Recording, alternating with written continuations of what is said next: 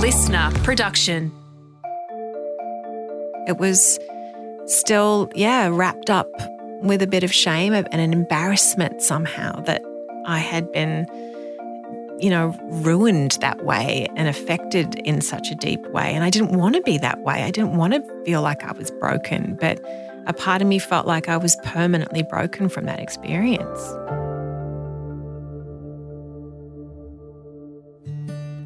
Hi, I'm Jess Rowe, and this is the Jess Rowe Big Talk Show, a podcast that skips the small talk and goes big and deep. From love to loss and everything in between, I want to show you a different side of people who seem to have it all together in these raw and honest conversations about the things that matter. I don't know about you, but I really crave connected conversations. So I'm going to dig deep to give you a new window into the souls of the people we're curious to get to know and understand. There might be tears as well as laughter as we celebrate the real life flaws and vulnerabilities that make us human. If you're a woman of a certain age, you would have grown up with Alison Brahe Daddo. She was one of our first supermodels, starring on the cover of Cosmo, Dolly, and Cleo magazines in the 80s and 90s. Oh, I dreamt of having her glossy locks and clear skin. I wanted to talk to Ali about what those modelling years were really like and since we are the same age, I also wanted to chat with her about how we can navigate menopause and finding our voice. It's an experience she shares in her fabulous book, Queen Menopause. And just to let you know, we do cover some heavy topics in our conversation, including sexual assault, something which Ali opens up about in this conversation. Ali, to be sitting across from your beautiful face and your lovely energy. You have this way about you, I think, that you just exude this beautiful sort of warmth. Oh, you do. Thank you. Well, I always feel the same way about you. I've always felt that about you, like from your TV to podcast. And there's something about your aura energy that always comes across as my favorite word is kind. So I've always been drawn to you as well. oh, well, right back at you. And so, how special that we're both here together discussing things that are very close to our hearts Yes. and matter to us. I grew up, like so many other women of my age, wanting to be you because you were there. You were our first supermodel. Mm, mm. Well, certainly the supermodel for the younger age group because we had Elle Macpherson and I was looking at her going, holy moly, how do you ever, you know, get a body like that? You're born with a body like that, really, aren't you? So, Excuse me, you as the the Dolly cover girl, you were looking at Elle Macpherson. absolutely. Absolutely. And I was looking at the Christy Turlingtons and the Cindy Crawfords and wishing I could look like them. Yeah, never looked in the mirror and went, Yes, I'm the supermodel of Australia. What is that about though? Why do we oh, do that? Why are we never enough, especially our younger selves? I know you've got two daughters, I've got two daughters. And I just look at them when they judge themselves and I just think, oh, girls, if only you know, you get to my age and you go, why was I not out celebrating my gorgeous physique and my and my unlined face more than I should have been? I was judging myself way back then. It's so silly, you know, but it's so inbred. I just think it's so inbred in our culture, particularly for girls. And, you know, what sort of teenage girls sort of doesn't have a hang up in some place or another? It's pretty rare that you find a teenager that's 100% confident in who they are. because they're the hardest times of your life, I think, Mm. those teenage years.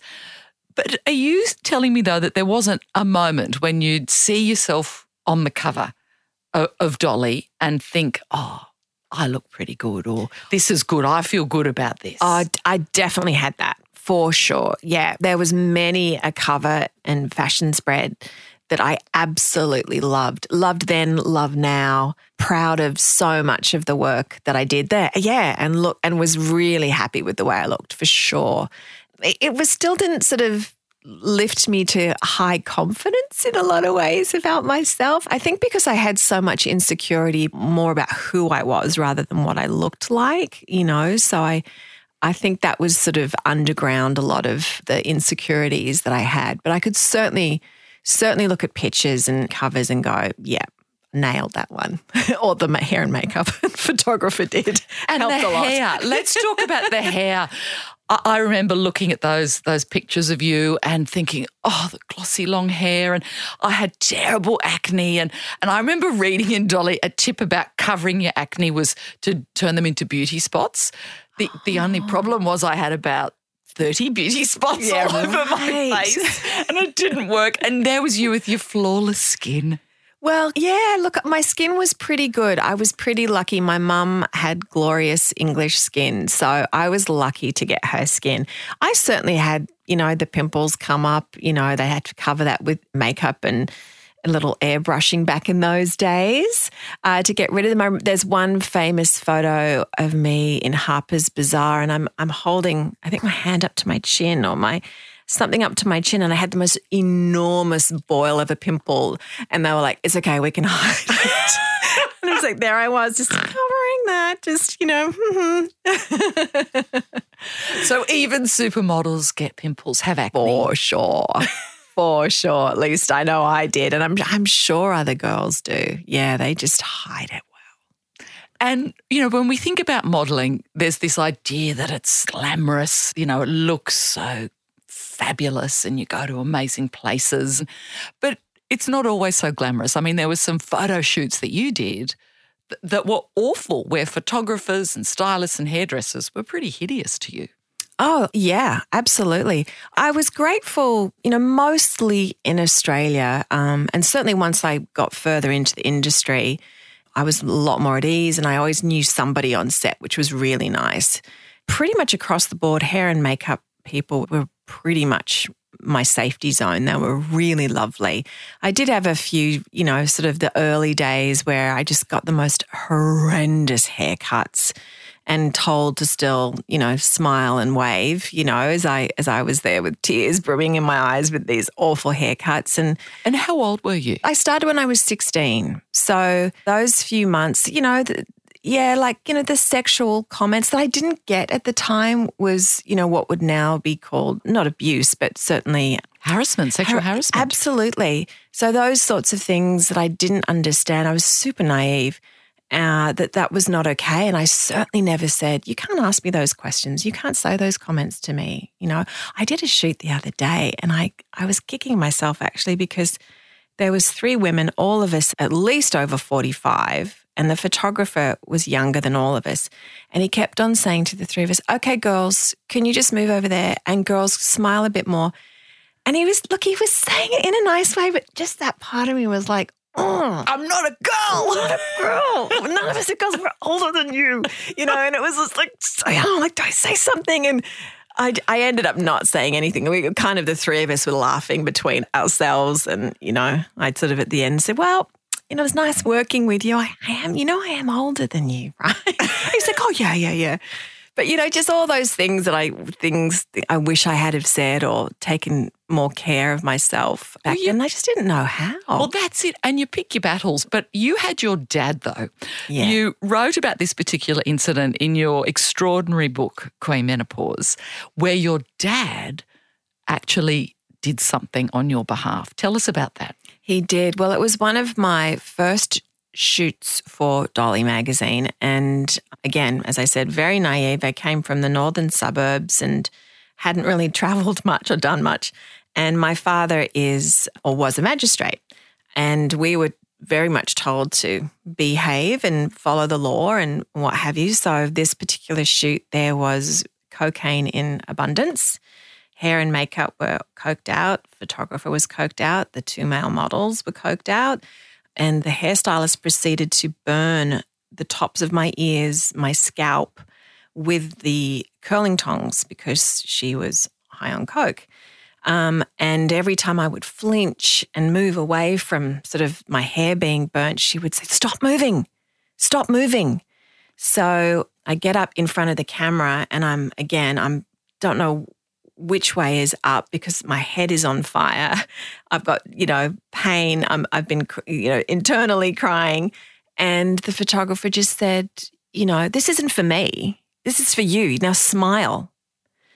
And I sort of pulled my crap together and was able to get through the job. Um, I was offered Coke. I was 16, as I said, and just felt like so horrible, horrible at the end of that shoot. And I got back in the car because dad came to pick me up and told him what had happened. And he just sort of just nodded his head, didn't, didn't say much. He goes, Yeah, that's awful. Right. Okay.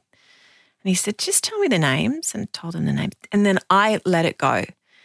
The next day, a huge bunch of flowers arrives at my doorstep from the magazine just saying, We are so sorry. That was completely unacceptable. We offer our deepest, sincerest apologies. Great. And then that was it.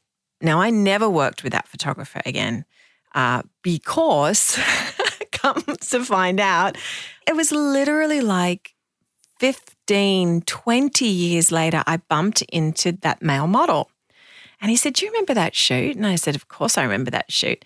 And he said, You know, your father threatened the photographer with legal action and said, If you ever go near my daughter again, I will run you out of town. And I was like, What? what? I had no idea. And I just was like, My dad's a superhero. That is the coolest thing. Had no idea. And he, and I just thought it was great that in a lot of ways he didn't tell me, you know, but maybe I, maybe it would have been nice to know at the time as well. But yeah, it was just amazing, and yeah, it didn't didn't harm my career any, which was good. Um, and uh, yeah, he made it very clear, and I never, I've never seen that photographer ever again. Oh, I think that is such a cracker of a story. Mm. And I was lucky enough to briefly meet your dad That's at right. a book event that you did, and he is a superhero. Good on him. That's right. I spoke to him about it just the other day, and he goes, "Oh yes, I remember that. I remember that." so yeah, that oh, was good. Amazing, amazing man. So your career was taking off. You're on the covers everywhere and you decide to head overseas. And as a lot of models do, they head to Japan. And it's a good place to get lovely pictures, make some money. And so you, you headed there, things were going well, but things took quite an unpleasant, awful turn mm. when you went to a party with a friend. Yeah, yeah, it's a it's a very odd scene over there actually. It's it's sort of it's kind of like the wild, wild west of modeling in a way because there's no parental, there's no adults keeping track of anything is going on over there. And again, I was, I think I maybe had just turned 17. Again, I was very, very young and very lonely over there. First time out of home and was invited to this party by a girl in my in my model block and um, when you say model block, that's sort of like an apartment, isn't it? Yes. Where agencies will put all of the models who've come from around the world. Exactly. It's like a boarding house for models. so she was an English girl, a lovely English girl, and we'd sort of been continuously booked together for some reason. I don't know, must have been our look was the right look for them. So I'd done three or four jobs with her. She was in my same block. So said, You want to come to this party? And I was like, Oh, sure. So it was at some, I don't even know whose house it was at or apartment. And we toddled off over there, and I'm sitting on the couch talking to her when completely out of the blue, these two other male models come rushing towards us, physically pick me up, shove me into the cupboard, which happened to kind of actually be in the middle of the party, and proceeded to grope, you know, my breasts, my vagina. They were sticking their tongue down my throat. They were holding me, you know, you know, both of them were doing it. And I had a little cropped, I had a black crop top on at the time, long sleeve black crop top and a pair of jeans. And, you know, it sounds so cliche because you hear it all the time, but it, I actually had the words said to me, You deserved it. Look at what you're wearing. And I just, I remember that uh, just going, what? Like I've got a black long sleeve t shirt on and a pair of jeans. So while I was screaming and I'm and the music's going outside of the cupboard and I'm screaming, I'm screaming and, and moving around, this guy comes and he goes, Get off her, get off her. So he pulls the two guys off And I come out and I'm completely bewildered, completely in shock. I don't know anyone else in the room. And he was like, Do you want to get out of here? And I said, Yeah, yeah, I do. I just want to go home. So it was quite a long way home. We had to take a train and then we had to walk. And so he was chatting to me and he was really lovely. So, yeah, we get back to my apartment and I think he's going to deliver me safely into my apartment. And he's like, Oh, I'll just come in for a bit. That was my mistake. So he came in and then proceeded to rape me. And as I say in the book, I he was actually a boxer, a professional boxer as well. So for a long time I didn't actually think it was rape because I sort of just let it happen. I just didn't fight back because I'd already been in shock from what had happened and he kind of saved me. So it was this massively confusing experience of he saved me from a horrible situation and now he's delivered me home. How do I say no? I, and I was like, no, I don't want to. I don't want to. I don't want to. And then I just shut up. I didn't say anything. So, and I just packed it away, packed that away, put it under the bed, padlocked it. just didn't revisit that for many, many, many years. Ali, listening to you say that, it, it breaks my heart. It breaks my heart for you as a young woman to have that sort of experience and and for you to question mm. yourself. What did I do wrong? Yeah. Was I wearing the wrong thing? Should I have stopped this? I should have said something. And that that enrages me too. Mm, mm-hmm. That as women, we should not be having that soundtrack in our heads. Absolutely. And, and probably by what you did, you protected yourself. Yep. Yep. From this physically strong man. Yeah. And who knows then what might have happened next. And absolutely. And I think that was the only saving grace that once I got into therapy years later, when my therapist said, You actually did the right thing. And I just thought, I've done the, how did I do the right thing? You know, she said, Because had you fought back physically, who knows? Yeah, what else, as you say, what else could have could have happened. And it's just far too common, far too common with women that we blame ourselves, that we don't talk about it, that we don't speak up because what's the point?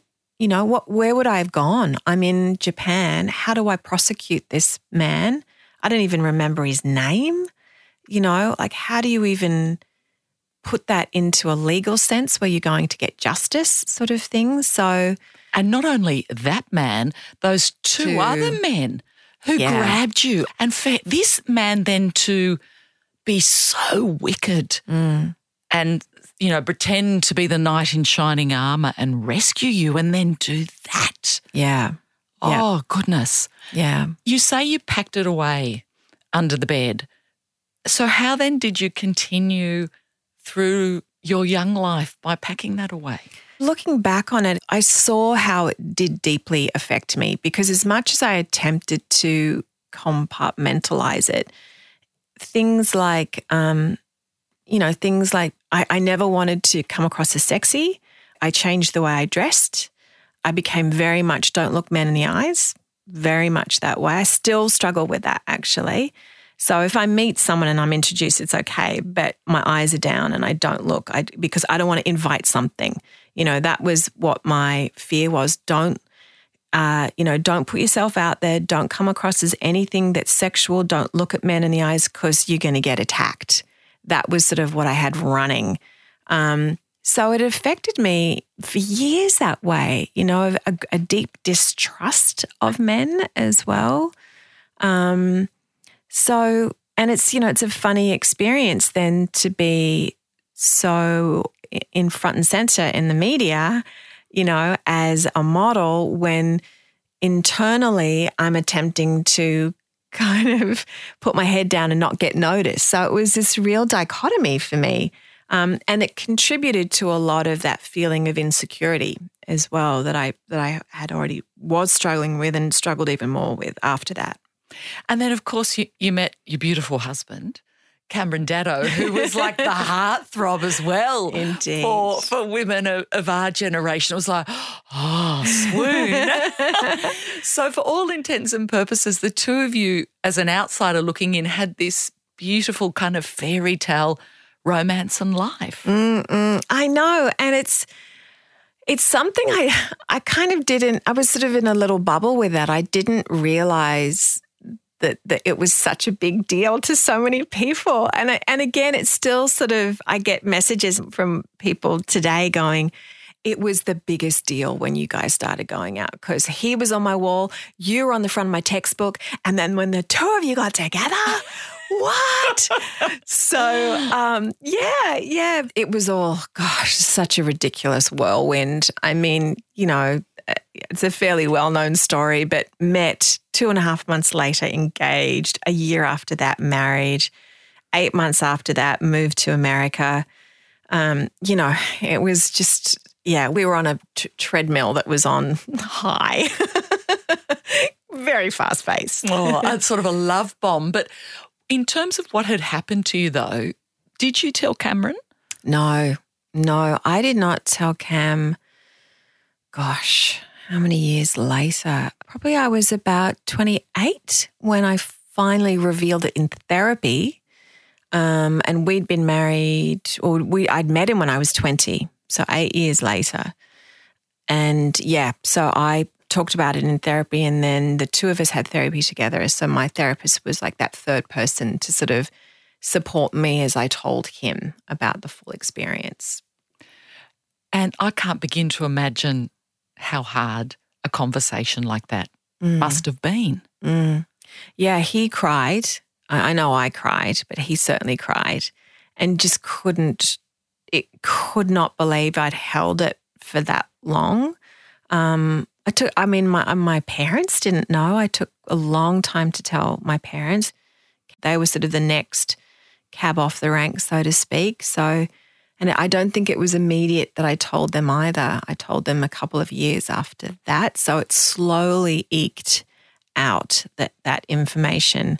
Um, but yeah, it was, it was interesting telling Cam because there was still it was still trying to shake the shame from it was still really difficult. It was still, yeah, wrapped up with a bit of shame and an embarrassment somehow that I had been, you know, ruined that way and affected in such a deep way. And I didn't want to be that way. I didn't want to feel like I was broken, but a part of me felt like I was permanently broken from that experience. And shame mm. is so damaging. So damaging. It's the worst.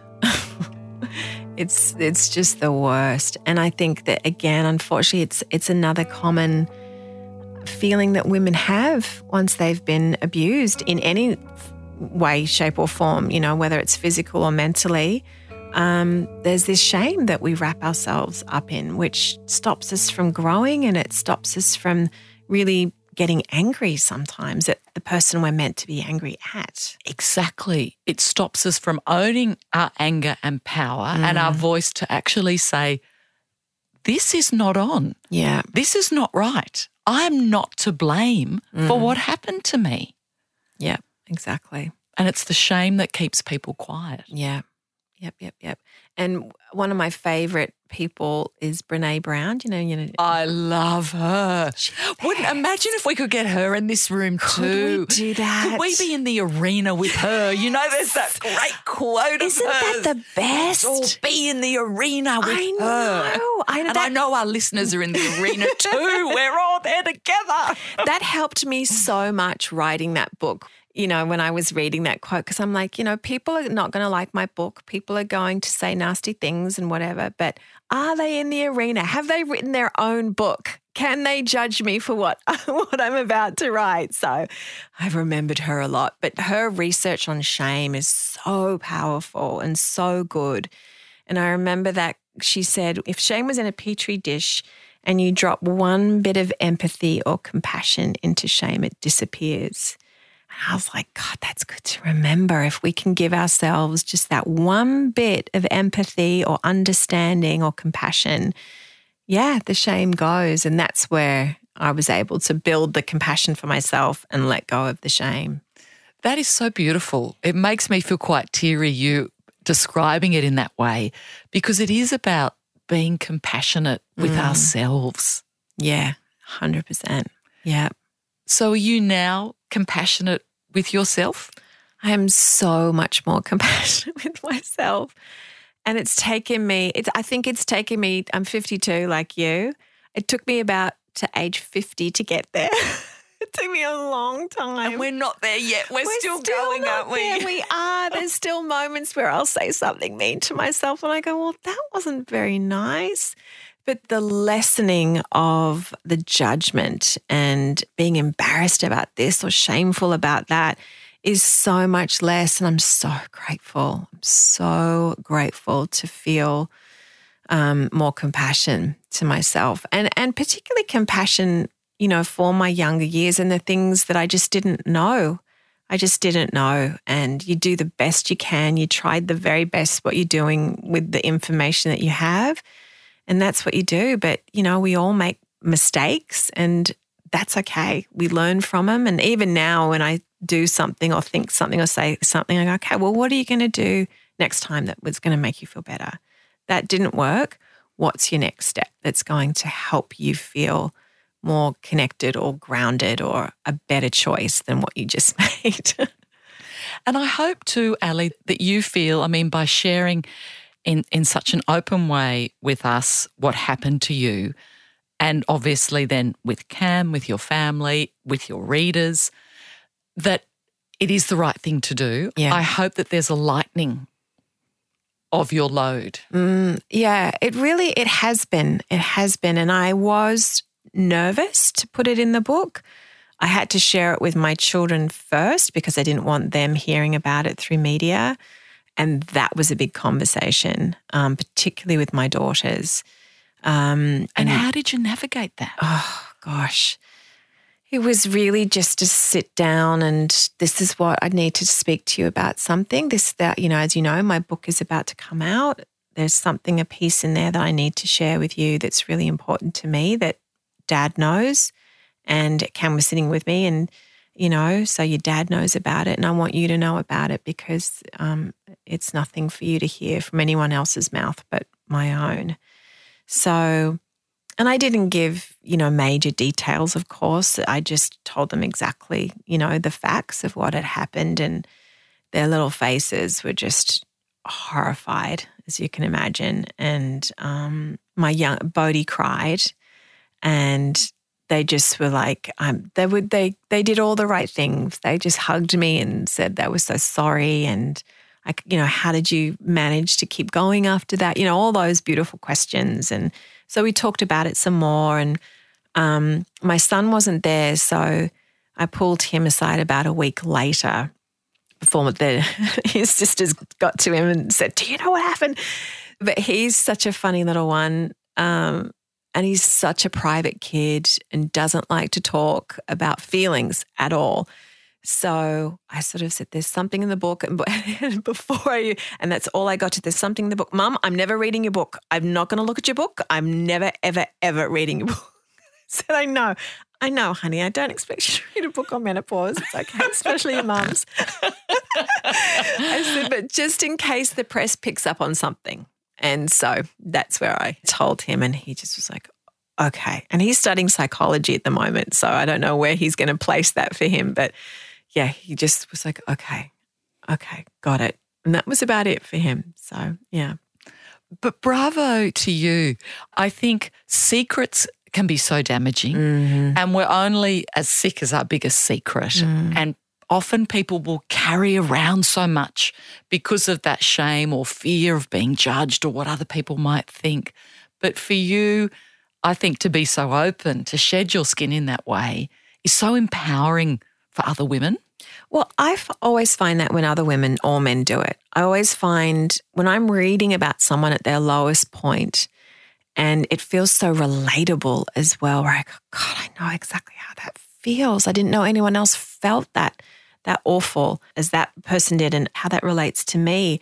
And what happens next? Where do they go to next? How do they get out of that pit of despair? And so I find that um, I'm always fascinated by stories like that. And, you know, there's always, there's a million trillion stories like that, that everyone's got one, you know.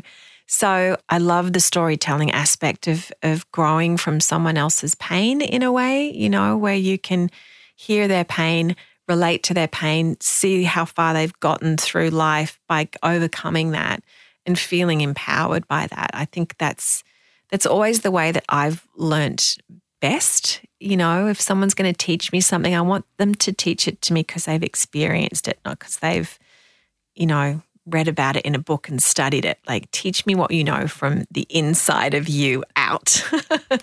but it's been, um, yeah, look, I'm I'm so glad it's in the book. A lot of people have sort of said, "Oh God, you think you maybe shouldn't have put it in there?" And I've never thought that. I've never never felt like it was a mistake. I always felt really um, it was the right book to put it in and the right context to put it in.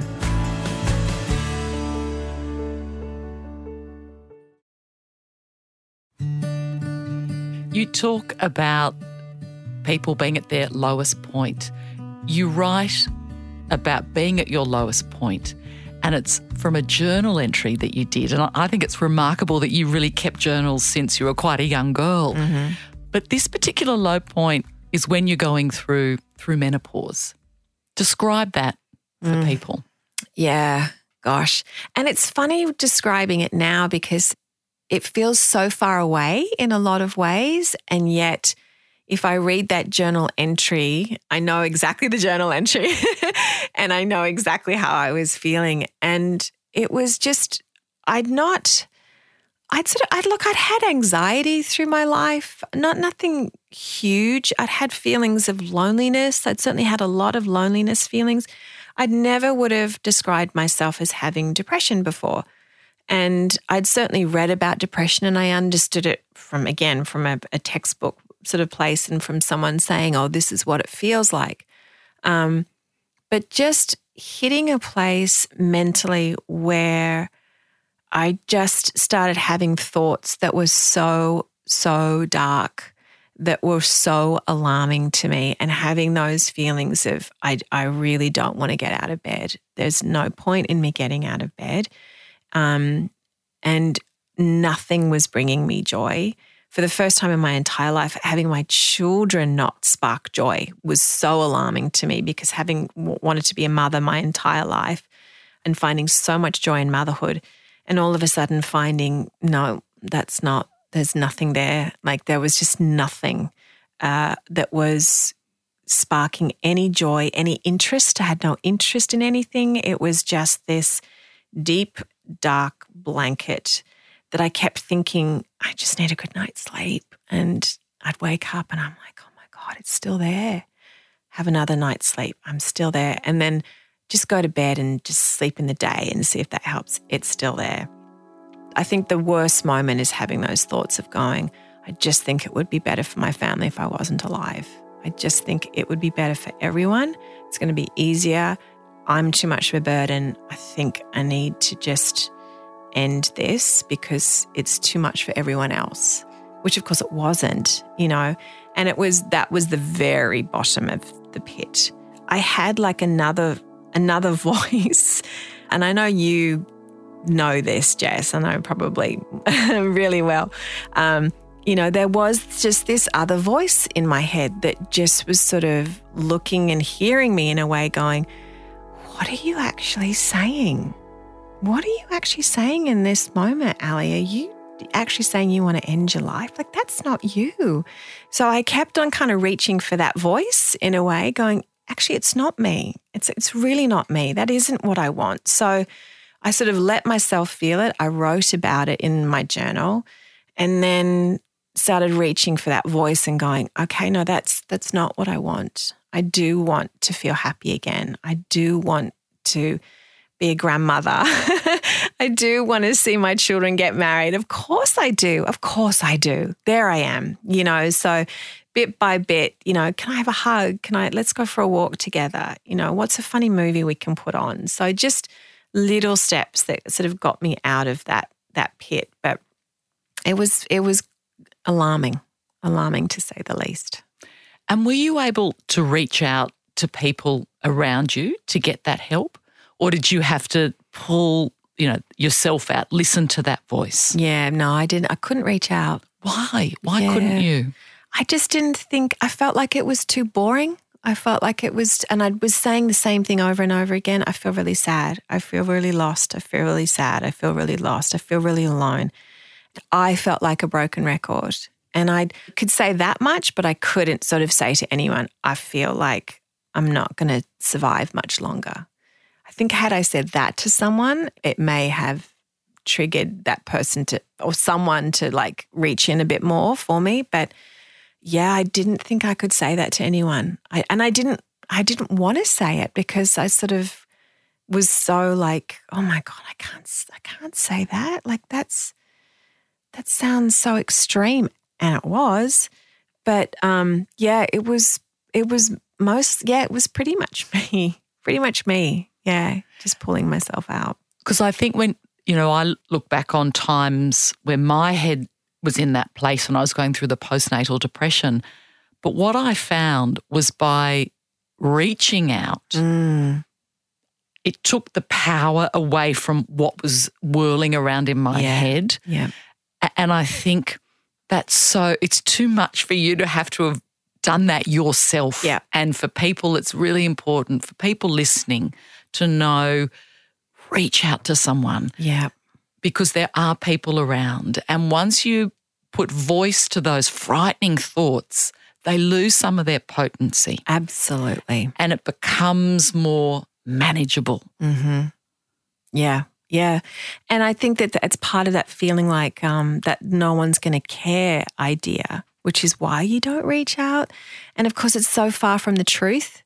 And everyone wants to care, you know. That's you're so thing. loved. you're so loved. You're so loved. And like you're telling yourself you're not in those moments. And it's like, God, if you could just, if you could just know that you are loved and people do want to help. And there is always hopefully going to be someone, this one person. And it only takes one person to tell your story too that can help you, you know. So, and look, you know, Cam was certainly doing the best he could with the information I gave him. It wasn't all the information. And when he read the book, he was like, I had no idea it was to that depth, but he could see I was in a very low place and he was doing the best he could. But, um, but yeah, look, I think I think reaching, you know, finding yourself a good therapist, finding someone that's a safe space to talk to is so, so helpful. it's life saving. Yeah.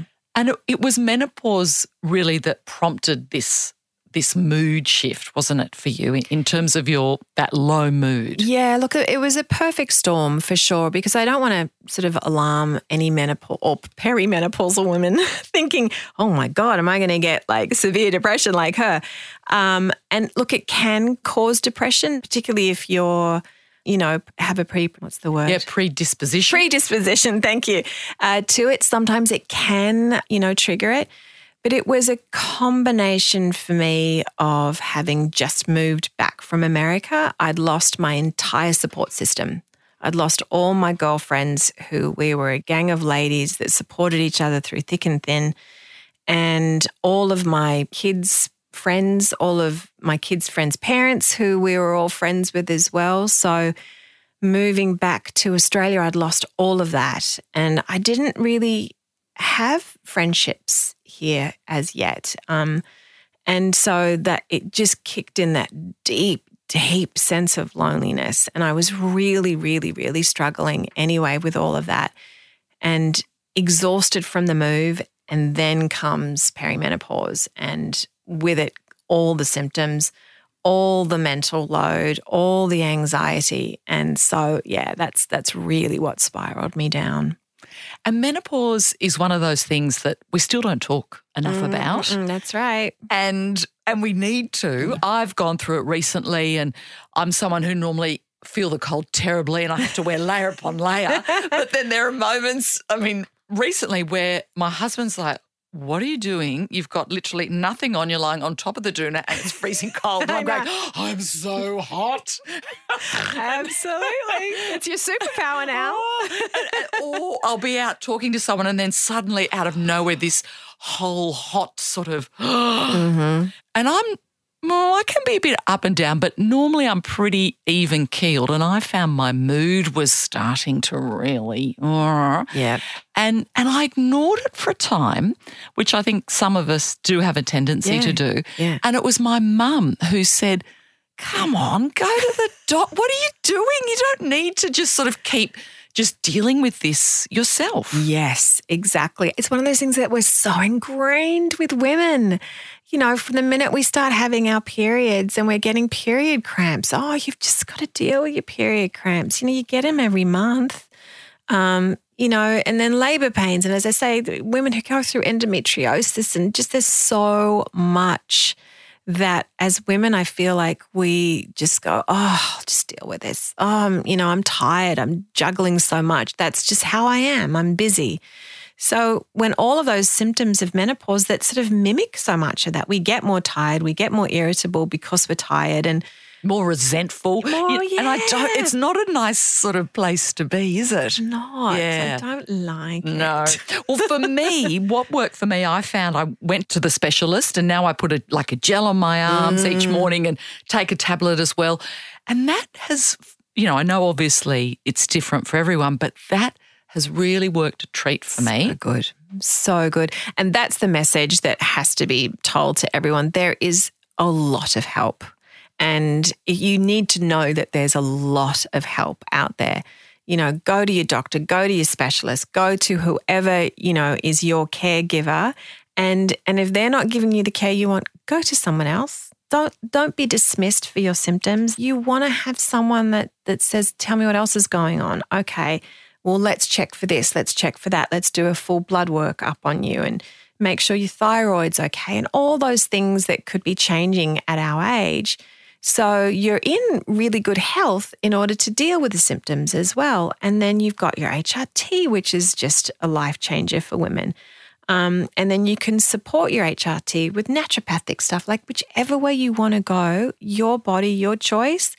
But there's lots of choices, and women need to look into those choices so they're not struggling with so many symptoms, including the mental load as well. There is help for that too. And you don't have to do it on your own. You No. don't have to be thinking, oh, I've just got to manage this, keep on keeping on, putting yourself last. No, mm. put yourself first. Absolutely. I want to finish up, Ali, with asking you where you're at now and what is next for you because you I look at you and you just exude both inner and outer beauty and and I almost feel like for you the best is yet to come.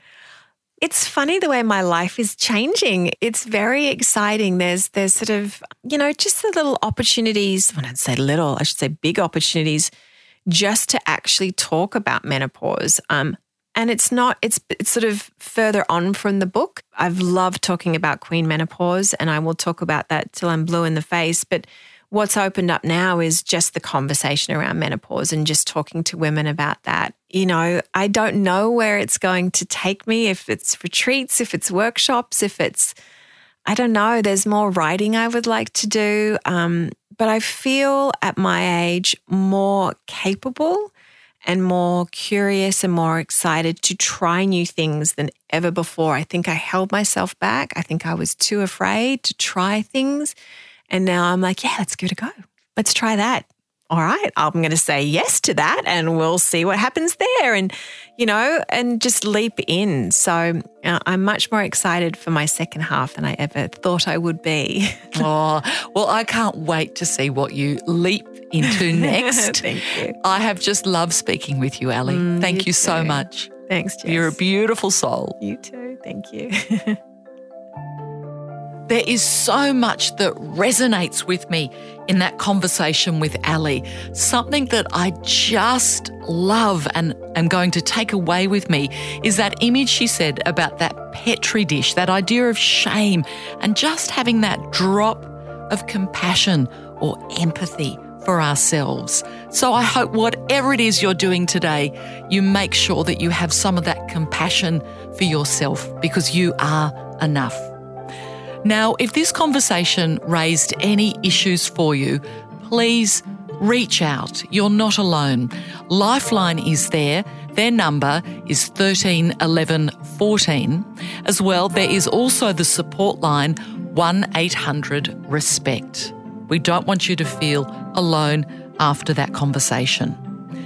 Now, Alison's book is called Queen Menopause Finding Your Majesty in the Mayhem, where she shares her own experience in a very real way. And for more big conversations like this, follow the Jess Rowe Big Talk Show podcast. And while you're there, I'd love for you to leave a review or share it with a friend.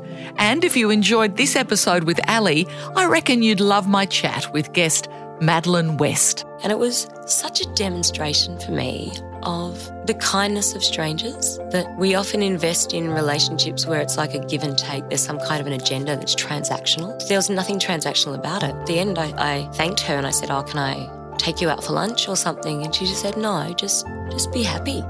And if there's someone you'd like to hear on the show, you know, I love to hear from you, my dear listeners. Send me a message on Instagram and we'll get in touch and let's see what magic we can work out together. The Jess Rowe Big Talk Show was presented by me, Jess Rowe, executive producer Nic McClure, audio producer Nikki Sitch, supervising producer Sam Kavanagh. Until next time, remember to live big. Life is just too crazy and glorious to waste time on the stuff that doesn't matter.